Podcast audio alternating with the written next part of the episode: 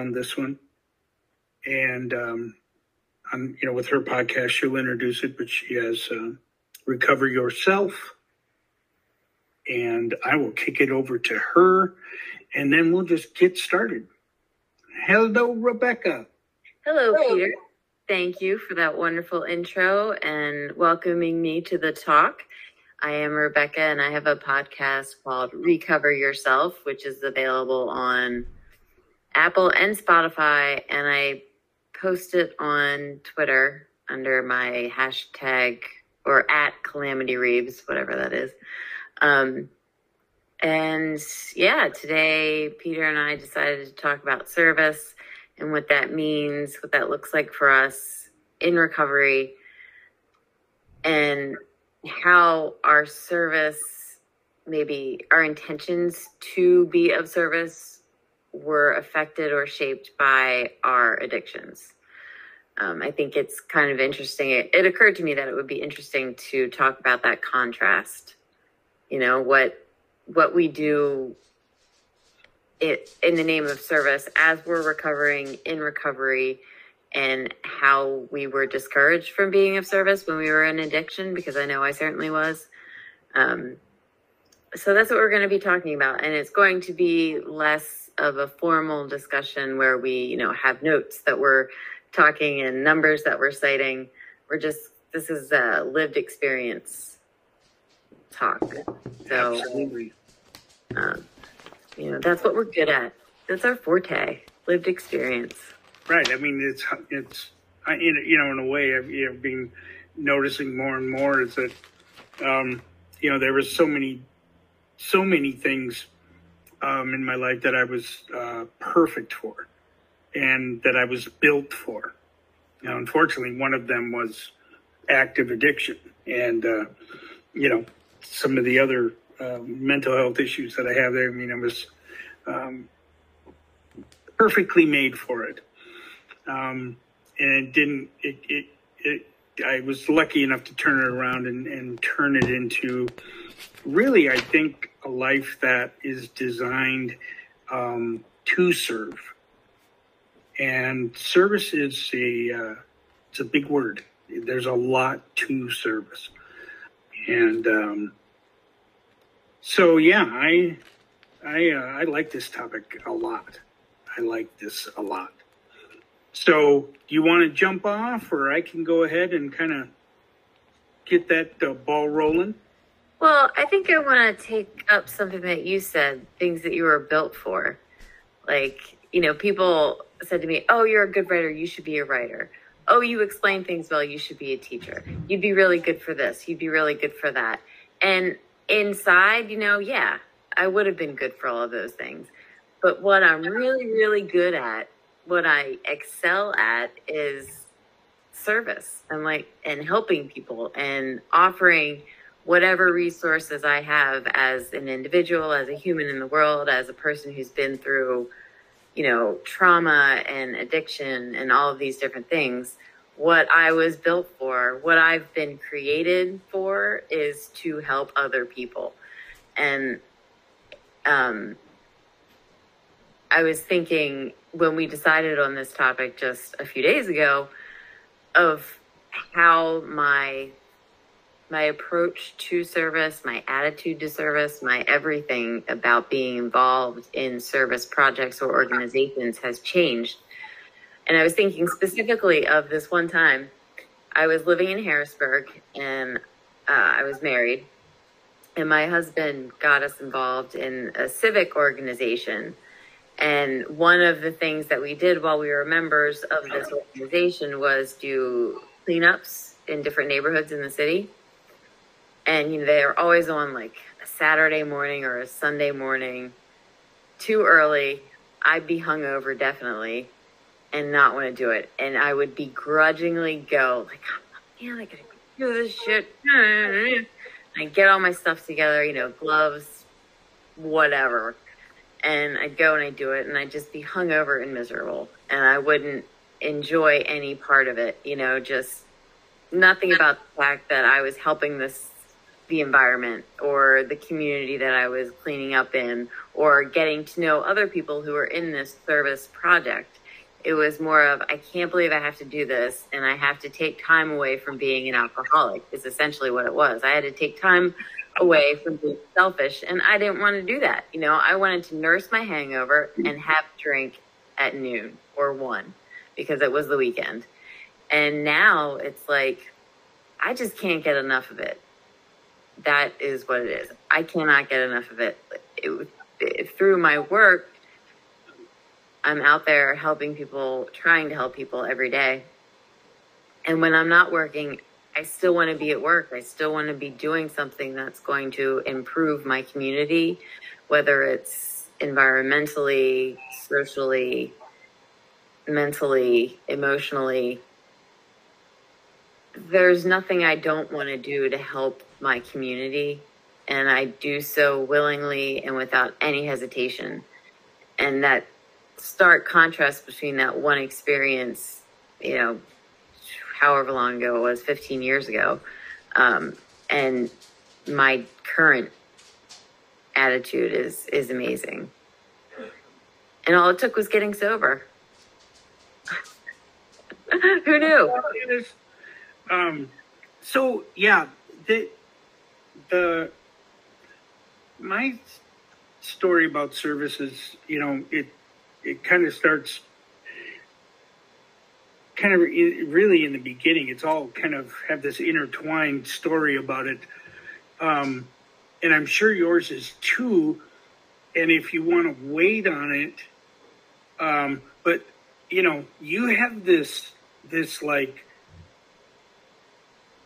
this huge explosion of of of everything that you were, everything that you are, and everything that you want to be happening in the last four months.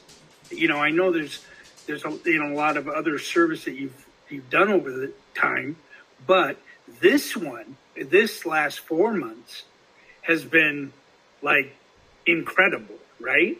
Mm-hmm. Yeah definitely incredible. Do you want to talk about that? I mean, from from the beginning, what you were like, oh, you know, is this going to be a good fit? Uh, you know, what you know, this emails thing you got the other day, and um. Yeah, so I started a position as a peer specialist with Resolve, which is a mental health crisis service and I had no I had no experience in the mental health field, certainly not the crisis mental health, and didn't know anything about what I was doing. Um, my first night working, I was told, you know, just just just watch us, see what we do, and then you know we'll go from there. So I just observed the whole night. I just observed, didn't say a word, and you know, I'm sure the people that I was with were like, oh my gosh, this was a mistake. He's not going to work. Um, but the next night I went out, I was engaging and doing, you know, trying to problem solve and reframe and offer validation and experiences that I could relate. What is, what do you mean by you went out? What does that entail? Um, so I'm in the mobile department of Resolve Crisis Services, which means that people either call in call into the phone center on their own, or somebody may call on their behalf and ask for a, ch- a wellness check. Um, so people call in in crisis, and then the call is triage. You know, certain indicators are put in, so we know what we're doing, and then the the the triage is sent to the mobile team, whatever team is on on shift and we go to that address and we we we talk to the person if they want to talk to us. If it's a wellness check that was requested by somebody else they may not want to speak with us but we talk with them about you know if they're having depression anxiety. Sorry this is elvis. He came in to say hi. Um, uh, depression anxiety suicidal ideation thoughts things like that and anger you know, and we talk to them, provide resources, community resources, uh, mental health resources, uh, support groups, apps, hospital information, um, and things like that. Commu- uh, yeah, any other anything we have, we're going to try to give to you to help you. Exercises, um, worksheets, informational packets, things like that. Uh, so that's what I mean by going out. Um, Okay. So, you know, by the second night, I was, I was, I was doing it, and my skill, uh, my skill has been honed since then, and just my absolute passion for this has really exploded. And that was the right word, Peter. Thank you. It was really exploded. You know, I'm, I just feel like I've come home. You know, when I went to rehab, um, when I left, I, you know, I said goodbye to everybody at the morning meeting. And I said, you know, I never, I always felt like a tourist in my own life. Like I never fit in anywhere and I didn't really belong. I could get some of the customs, but I didn't really know what cult- the culture was. Um, but when I went to rehab, I really felt like I had come home because I found my people, right? Like we were all broken in some way. We were all angry kind of. And, you know, we just kind of got each other in a way that is unique. And so going to resolve, I had that same feeling, that feeling that, you know, these are my people, they get me and I get them. And, you know, whatever mood I'm in, if I'm pissy, they won't mind. If I'm haughty, they won't mind because they've been there, they know, they understand, you know. Um, and so I just don't want to, I just don't want to leave. It's like I want to move in Nice. but it's it's really been you know very fulfilling and you know i'm volunteering for different projects different outreach projects and you know picking up overtime shifts and trying to work in different departments so that i can really understand how how um how the whole pro- project functions and also you know to make myself useful in any department if there's ever a lack of personnel and they need somebody i want to be able to jump in Wow. so So th- there it is, really in a nutshell, is that it's it's this it's this passion thing. You you go there to to help others. Um, you're learning, you're growing, self learning, uh, learning at the job, um, growing inside, and just going, oh man, see, I, I knew this already, and I'm just going to put it out there because of your life experience. Um, and many I, I know you and I when we serve we're never looking for the you know for like hey you did this and you're going to get a reward for it um I've never gone into a service thing, you know, looking for it that way. Um, it's a lot more rewarding just doing it and then being, you know, and then disappear basically.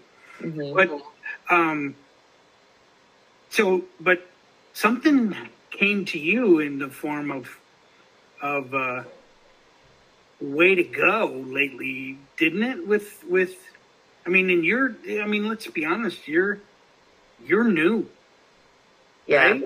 I mean, you're really new at this.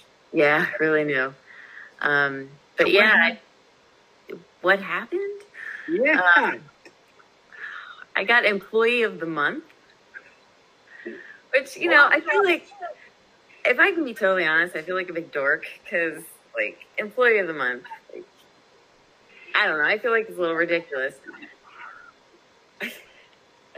but that's um that's thank you for the validation, Peter. By the way, um, I you know I feel like a big dork because like I don't know that I don't know. Like I want to beat myself up about it. I really want to beat myself up about it. I was saying to William the other night, like, you know, I'm really fighting myself about this because I'm being um, complimented. I'm being celebrated to a certain extent, and people are recognizing these good, good, good qualities. You know, these, uh, dare I say, honorable qualities in me that I have for so long refused to recognize in myself. I'm so easy to see it in other people and so quick to see it in other people. But I, you know, I think I'm a piece of shit. I think I'm the worst person on the planet, you know, and I, that's years of post traumatic, uh, you know, emotional, intellectual abuse. And that's, that's how my post traumatic stress presents and manifests in my mind, in my thinking, in my feelings. Um, and I, I am still can't believe that people think I'm doing a good job, even though I know I am, and it feels, you know, when you when you're doing something, you're doing it well. You can feel it, and I feel it, but like, I still am just baffled that other people see it. I feel oh, now I've got that imposter syndrome thing. Like I'm not really a good person because I had a bad thought about somebody when I was nine. You know, like does that make sense? Do you ever have anything like that? Yeah. Yeah. So I mean, it, I, it's like you have, or we have this, um, you, you receive that kind of input. Number one, it's, it's, um, even though the space we're in today, you know, we re- we receive it from our you know partner, our family, things like that. We get we get our reassurance, but then when it comes from this outside source, it's like, um, our first instinct is to uh, kick it back and say, um, mm, no, not really. I I I, you know, maybe I see it a little bit or whatever, but um, it, it, just creates this like a trigger, this really uncomfortable thing in us that, and I know for me what it uh, what it is is that is that's all fine and good, you know, for you to see it today, and then maybe tomorrow, and then as I, you know, uh, do other service projects or I grow in these service projects and in, in the service things that I do and have done. Um, the um, thought in me is sooner or later, they're going to figure it out. They're going to see it. Yeah, they always do. And then all that is it's just trash. So it's like a protection thing. Like I'm just gonna keep it here so when it happens later, I'm not gonna be hurt by it so much. And yeah. what I've found is that there's no happening later. It's just my mind saying, mm, it's coming. It, it, it's coming. And I think we because we talk about how you know the recovery, how it affects our recovery, and you know it's it is part of our recovery because um, the things that we've worked on, you know, guilt, shame, um, are things that are tied to us in such a way that it affects us in in almost everything we do. Um, some at you know some of it at different levels, you know, because we've dealt with it at this level and relationship level and family level and, and done these things. But in other other things that we haven't necessarily worked on it with, um, it's a shame. It's a shame trigger. It's almost like a. I uh, wrote it down real quick, like a success remorse. Mm-hmm.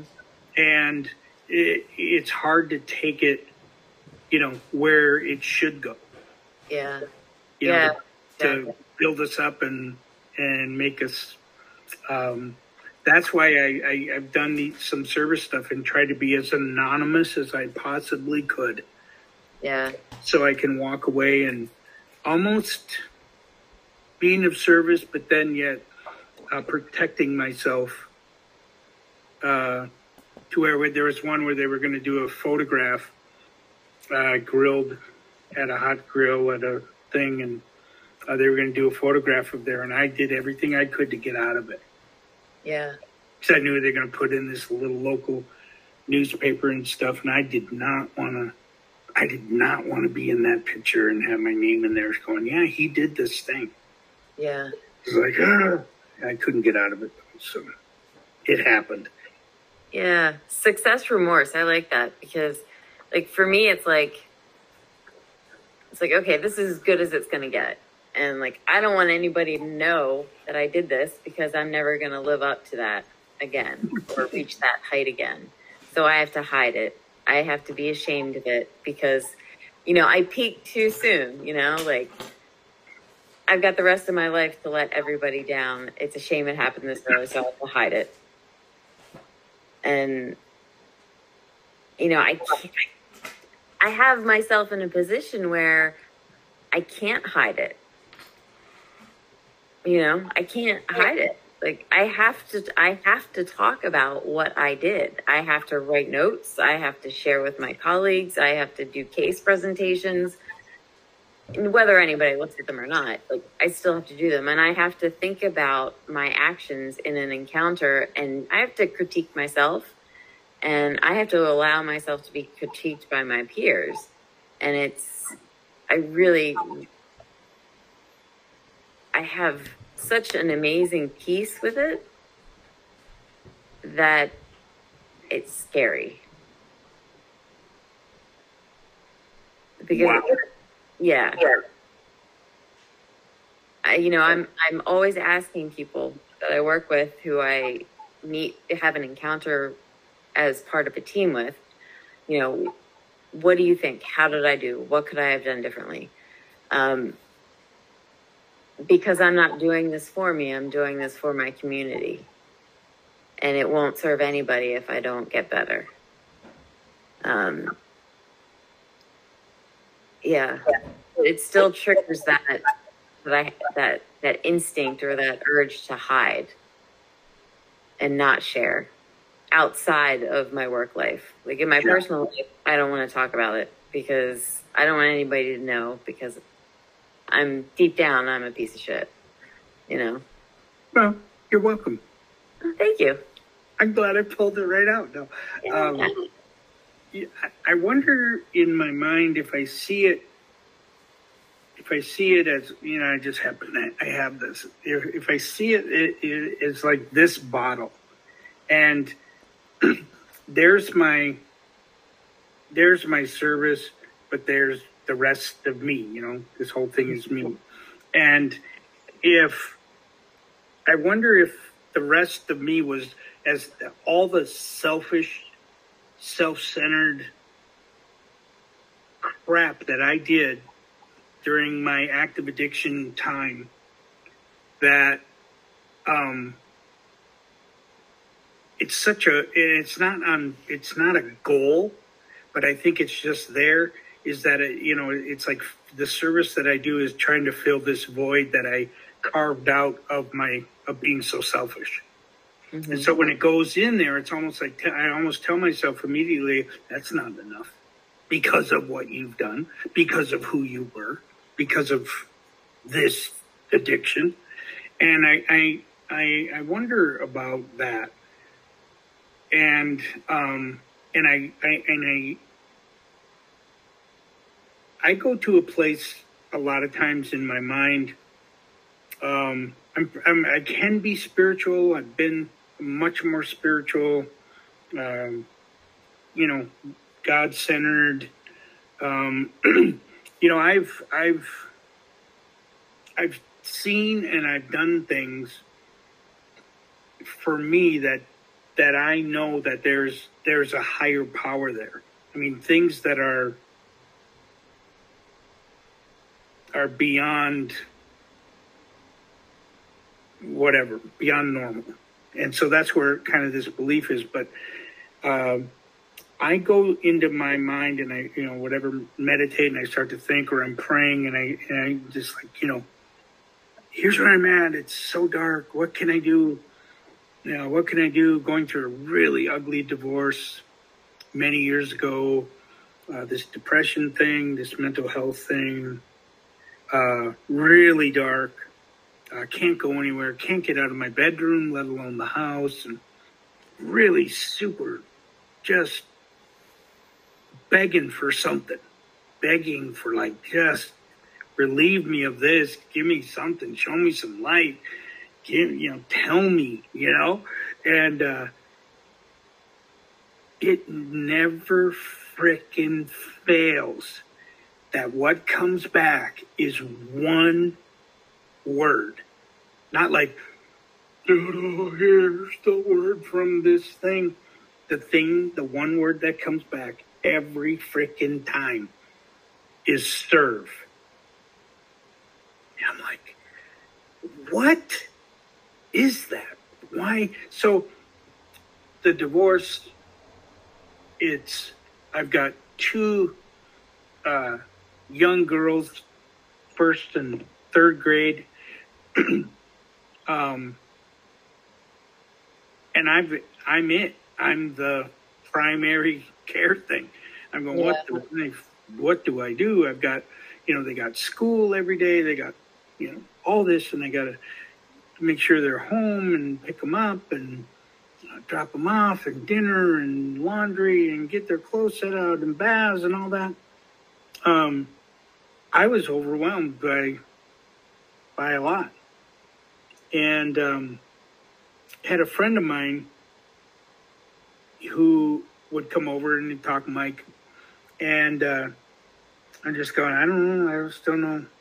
Don't know. I just I'm overwhelmed. I don't know what I'm going to do. And he said, "Well, think about it. Would you know, think and just you know maybe pray about it a little bit and do that." So I did that way back then, and the thing that came back was serve. And I thought, okay, I know a farmer who had just told me that he he plants like, you know, X amount of big acres of sweet corn. Okay. And he had just said, hey, if you if you want to come up and get any get as much sweet corn as you want, we're done, you know, picking it for our needs and stuff, canning and all that. Uh, whatever you want. And so I asked him, I said, you know, when you, what do you mean by whatever I want?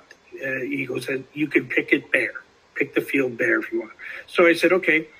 Um, so we started this thing called, you know, the, well, you know, it's pretty common, but you know, it's a blessed, blessed forward is what we called it. Printed little flyers, got a bunch of plastic bags, went out and filled the trunk and the back seat of my Ford Taurus with sweet corn.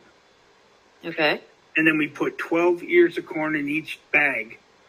And we had all these bags, and we would go to like the, you know, lower income, you know, apartment buildings. There was a mobile home park. There was, um, you know, uh, and we go there, and mm-hmm. we go the apartment with all these bags in the apartment complex, and we stick them by the door, you know, and get wow.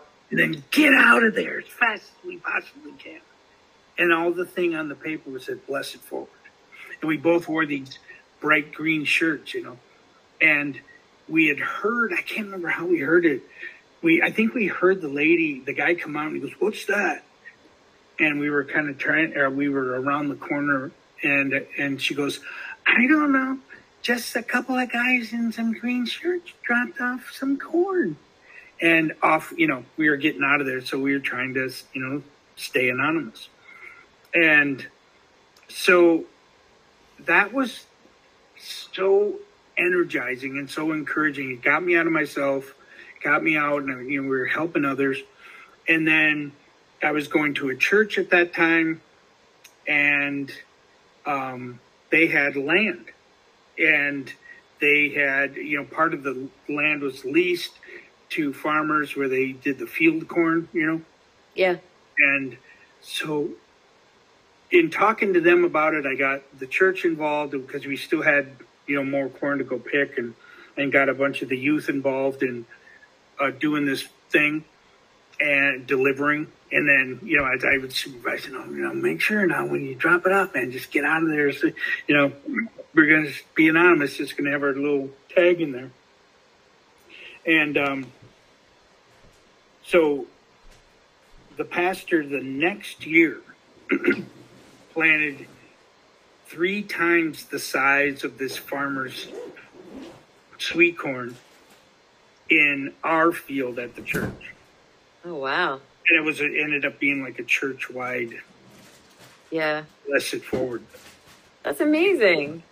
And you know, it was like, okay, that's that's that's really cool. Something that started uh, for me in desperation um, grew, and I'm not there anymore. But I, you know, I don't know if they continue to do that or they did anything. They keep doing that, but it was uh, it's pretty special.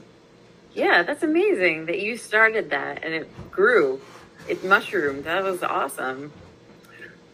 So the the, the message there to, to me, it was telling me not that I I took it and made it part of my foundation, which I should.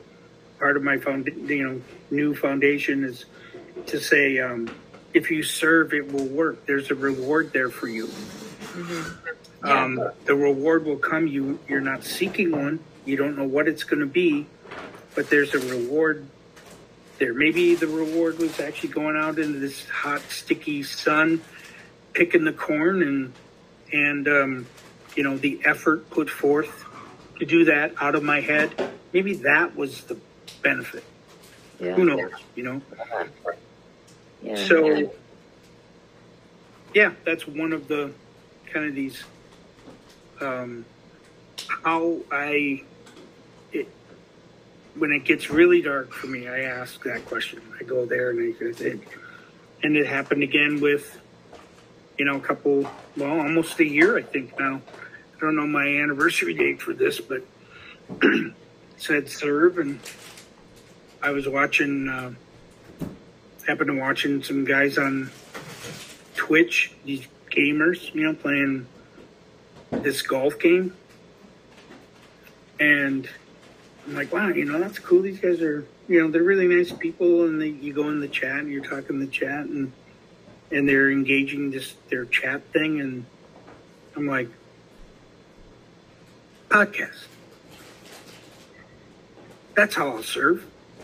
I can't go out of my bedroom. My office or my studio was used to be in my bedroom, so I didn't have to go out to.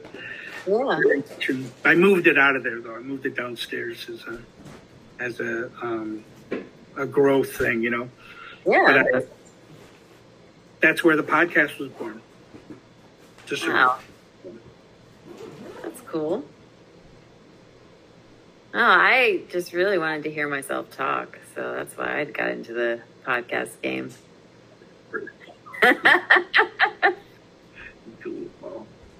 Well, no, it's that you know you've got you've got this message that resonates in that um,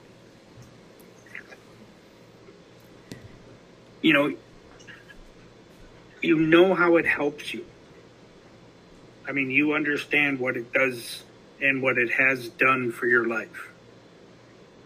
And yeah. the way you're built, you got to, you want to get it out. Yeah. And I think it's a way of holding myself accountable. You know, um, when I was in rehab, there was this there was another person in there who I really, I really enjoyed. Like she was very kind and funny, and she was relatable. She was very relatable, um, and she, she was discharged. Like I don't know, it's a time warp in there, or before I was anyway. Um, and she said one of the, she had all these different plans to hold herself accountable right? She had people she was going to check in with. She had a sponsor lined up. Her boyfriend was in a, in recovery as well. So, you know, she had all these different means of keeping herself accountable. And another one she was going to do was put a breathalyzer in her car voluntarily, just, you know, and I'm like, that's a lot of work. You keep yourself straight, you know, that's a lot of work. Just, wow, you know? and I don't want to have. Uh, I don't want to. I don't want. I think I'm too proud to put myself. Well, I'm not too proud, but I wouldn't want to ask people to keep tabs on me and hold me accountable and take my inventory because it would that would breed resentment for me. You know, other people intent like knowingly judging me and evaluating me. I mean, I know it happens. We all do it consciously, subconsciously. We're always evaluating and judging people, but like a focused evaluation would make me resentful. Um, So I'm really just holding myself accountable to myself, but there's all this collateral accountability, like job and, you know, my relationship with William and my relationship with my family and William's children and William's parent, William's mother. And, you know, I just like, there's all these micro accountability things in the satellite of holding myself accountable to myself. but they're all, it's like, it's like it's the dark it's the light side of the dark coin you know like my alcoholic deeply codependent and enmeshed side was the dark side. And i was accountable kind of in a in a mirrored sense but it was all this dark shit. And now it's just the light you know? Yeah. The light. Um yeah. There's enough work in the process as it is, mm-hmm.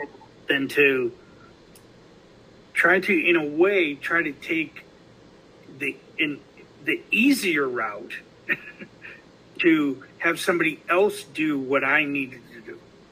Yeah. And right. and it just create it would create uh, way too much uh, for me. And I like that that because um, I call them these, you know, everything I've built in are like these roadblocks that aren't in front of me; they're in back of me.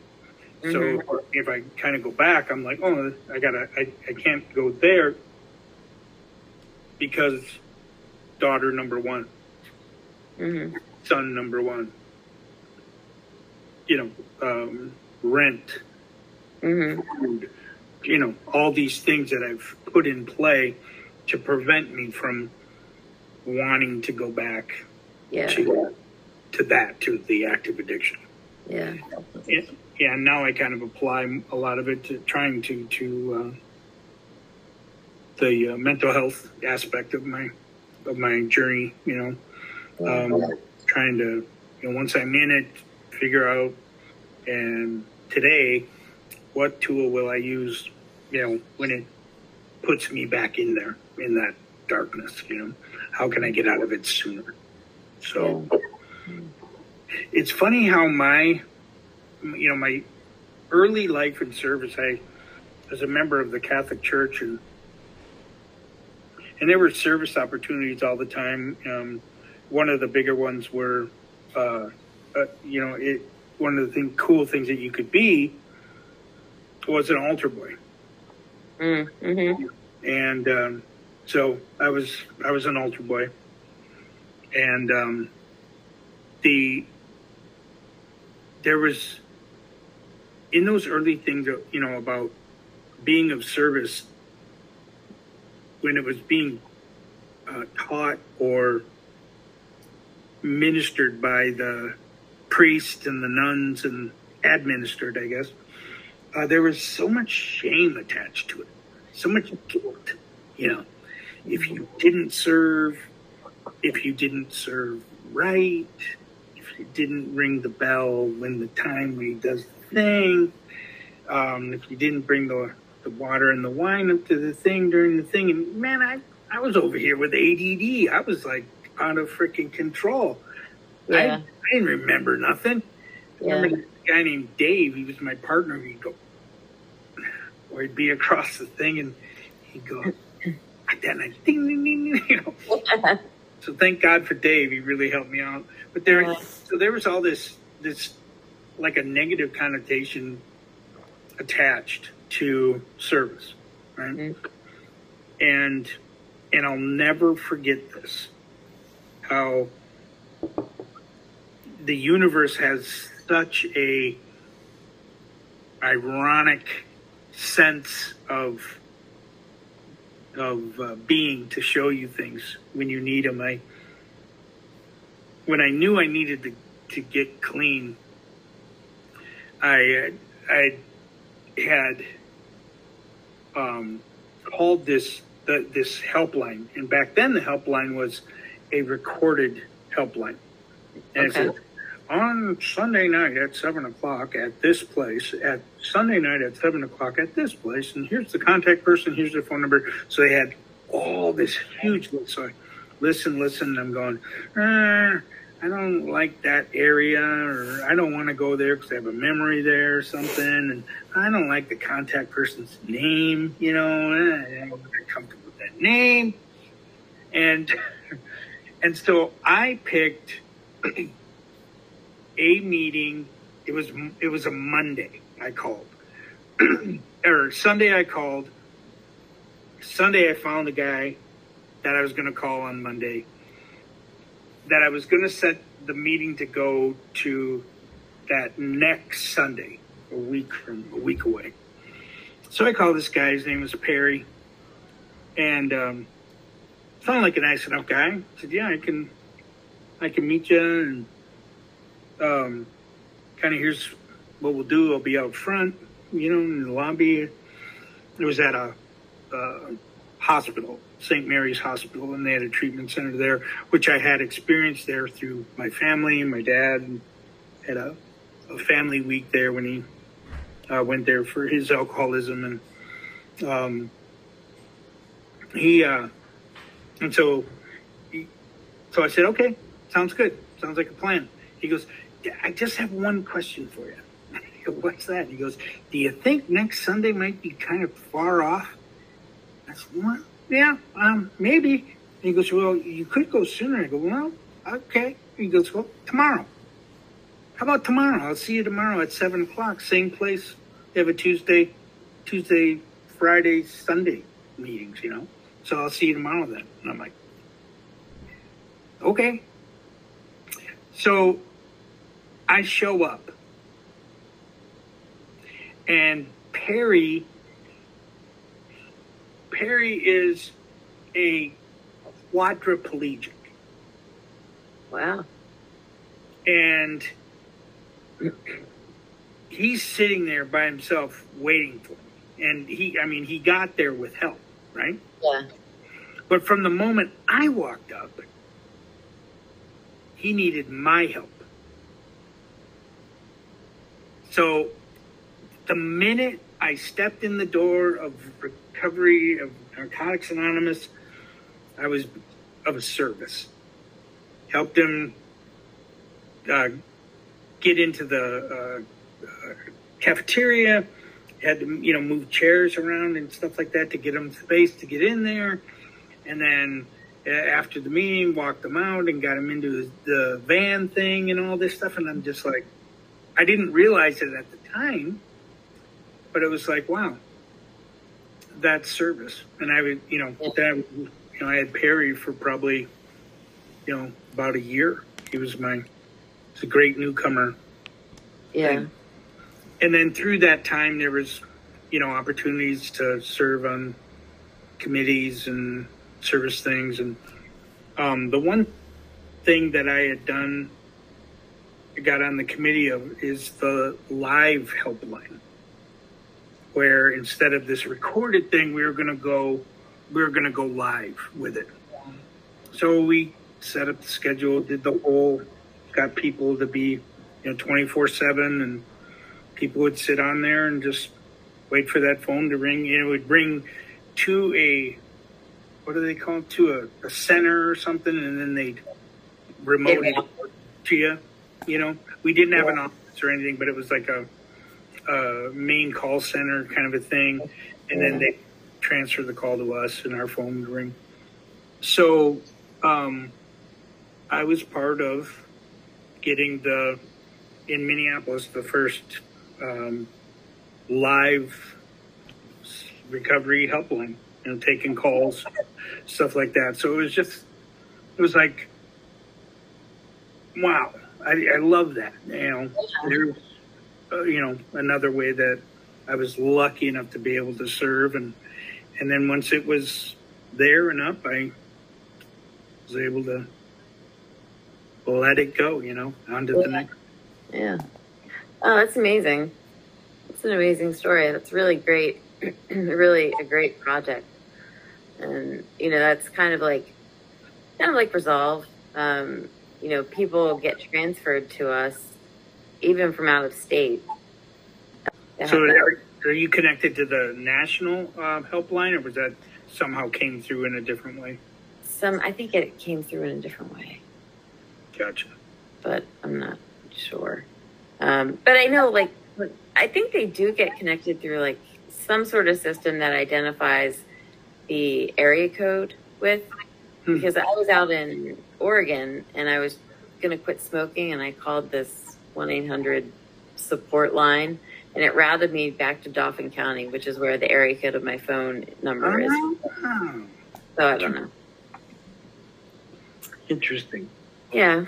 So yeah, I don't know. I just and a lot of my my reticence to get involved in service projects or volunteer organizations is just low self esteem. You know, like I'm not good enough to help people.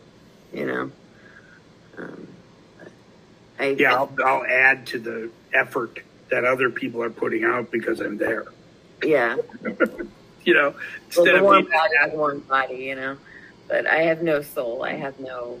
I have nothing to contribute. Yeah. So, but I think I'm over that now. Oh, Like I know I have something. I have something, and some people like it. You know.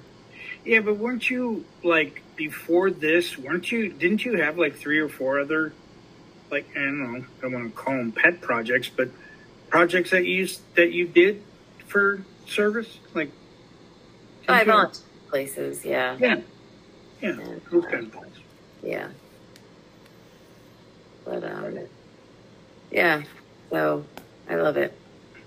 So I have one last um, service endeavor that I that I did, um, and you know, understanding that I, um, you know, I do still suffer from the agoraphobia and bipolar and all that, and the anxiety attacks and all that stuff. Um, it's and it's been with the work that you and I and Paul and these podcasts have done in our discussions and looking and kind of you know unwrapping you know the layers and stuff. Um, there's a uh, there's a treatment center here, and it's probably about a mile away, and uh, and it's been there for 30 years or 25, some very long time. So, and I know the girl that's the director, you know. So I Mhm. messaged her on Facebook and I said, Hey, do you have speakers that come in there? And she said, Yeah, we do. We have, uh, you know, uh, schedule and stuff and blah, blah, blah. And I said, Well, you know, I celebrated a milestone in March and yada, yada. And I said, What's the process of maybe getting on that list? And Oh yes. awesome. So a little while later, this lady called me and said, "Well, here's kind of how we do it. You go on like a, you know, to be it's basically like once every five weeks or something, because you know you have a speaker go in and then you talk to that group, hmm and then that group moves on, and their new group comes in. So they put it at a five week kind of thing. so April fourth at five thirty. April 4th, 5.30. All right. Oh my gosh. What are you going to talk about? Um, I've started. You know, I, here's what I was going. How I was going to start it. I was gonna put on like a like a wife beater tank top, Uh-huh. and then and I've done this before, and I have the you know my hats, and then over that I was gonna put a, a button down shirt with a tie on it. And then over that, I was going to put like a hoodie of some sort or a like a fancy sports guy looking thing, you know. And I was going to go in there and sit there and say, um, I was going to kind of start it with uh, perception. And I was going to ask all of them because what he said, he they usually come in, introduce themselves, they tell their story, and then they kind of open it up for questions. hmm They don't need my story. They know my story. They are my story. I'm their story. They know it already. Hmm So I was going to say, what did you, when you looked at me, what did you see? And what was your thing? Be honest. And I was going to go around and then I was going to take the hoodie off. And I was going to say, now what do you see? Suit, shirt, tie. Now what do you see? And I was going to take that off and have the tats out and go, now what do you see? And then go into our perception as an active addict are, are in such a way that we cannot look at someone or a situation and understand what it is and how it affects us. Because we have a certain lens that we go and then go into the addiction uh, perception you know, and how it affects everything that they're about to encounter and do from eating dinner to going to the bathroom to having to walk out into the world in 20 days. So I thought about that, starting it that way.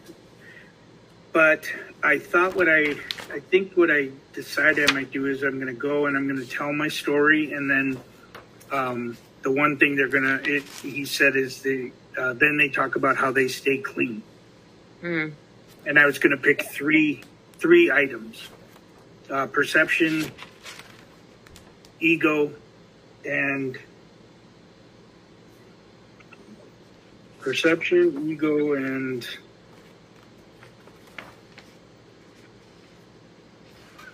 mm, i think it was shame. Some you know one one of the three of the things that we have been talking about on our podcasts and our Twitter live stuff. And then instead of them trying to ask me questions as a podcaster, I'm going to start asking them questions Ah, so they so they can get an idea of of what what to expect, how they see it, how um, you know the lens that they're looking through is they've got a new one, and it's up to them to start looking through it, and you know how I don't know. So it's still kind of a rough rough draft, but I'm sure once I get there, I'll just go for it. yeah. That's really all you can do. So. At least Yeah. you have at least you have you two good plans, you know. And if you get nervous, if you decide I want to get nervous, maybe you can just transition to the other. If one doesn't seem to be working, you can transition to the other. yeah, be prepared, you know. Yeah, yeah. I did say at the start of this one, I fly by the seat of my pants uh, quite often. But We've come full circle. We've come full circle, and then, oh wait, you disappeared. you and I know, though, that we can dig into, if we started a conversation, then we can find the triggers. We can find the things that will further the conversation. That's why we do podcasts. Yeah, because we can we can do that. So I'll basically use it as like an interview kind of a thing and that's see what happens. Yeah. Well, I'm excited to hear how it goes. If you need to practice before April 4th, you know, I work, but we could certainly practice if you need practice. We can find a moment. All right. Um, yeah, I'm gonna. I figure I, I I can tend to be a procrastinator, but you know, on this one, I'm gonna. Um, it's too important Yeah. to write it up on, you know, the fourth, and uh, so I'm gonna. I've got a lot written out, but I just gotta get it off the rough draft and put it into a draft and decide where I'm gonna head. Awesome. So, all right. Well, what do you think? I think um, I had a pleasure, I had a pleasant discussion with you and everyone. Um, I think service is foundational in my recovery. And I think that it's the role of uh, the role of the support, the support that I provide now is just a natural extension of my personality. It's so natural. It's not. It, it's eerie, you know. But um, I think everybody has that for in some way, not the same way. You know, it could be anything for you, but I think everybody has that natural service um, ability or capacity and it's really zen like when you reach it. So, yeah. that said, um, I want to thank everybody for listening. And I want to thank everybody for their support. And I want to thank you, Peter, for continuing to have these awesome conversations with me. Um, if anybody listening is in crisis or knows of anybody who's in crisis and they need help, you can call the hotline 988 and they can transfer you to any other department or agency that can support you in your special way. So um, please stay safe, everyone, and reach out if you need to. We're available and we have resources. Thank you. All right. So um, I want to thank everybody for listening to the Creating Hope. Um, hope is what we have. Hope is always there for us remember about service. It, it, it, doesn't have to be a monumental thing. It could be the smallest of things. And do they grow into something? Who knows? Who cares? But it could be the smallest of things. So um, keep that in mind if uh, um, service is something that you want to jump into. And again I, uh, rebecca i just i just love having our conversations and being able to do these podcasts and and really share um, our life experiences and put it out into the world. So, um, again, look forward to hearing you on the next podcast. You all take care. All right. Have a good night.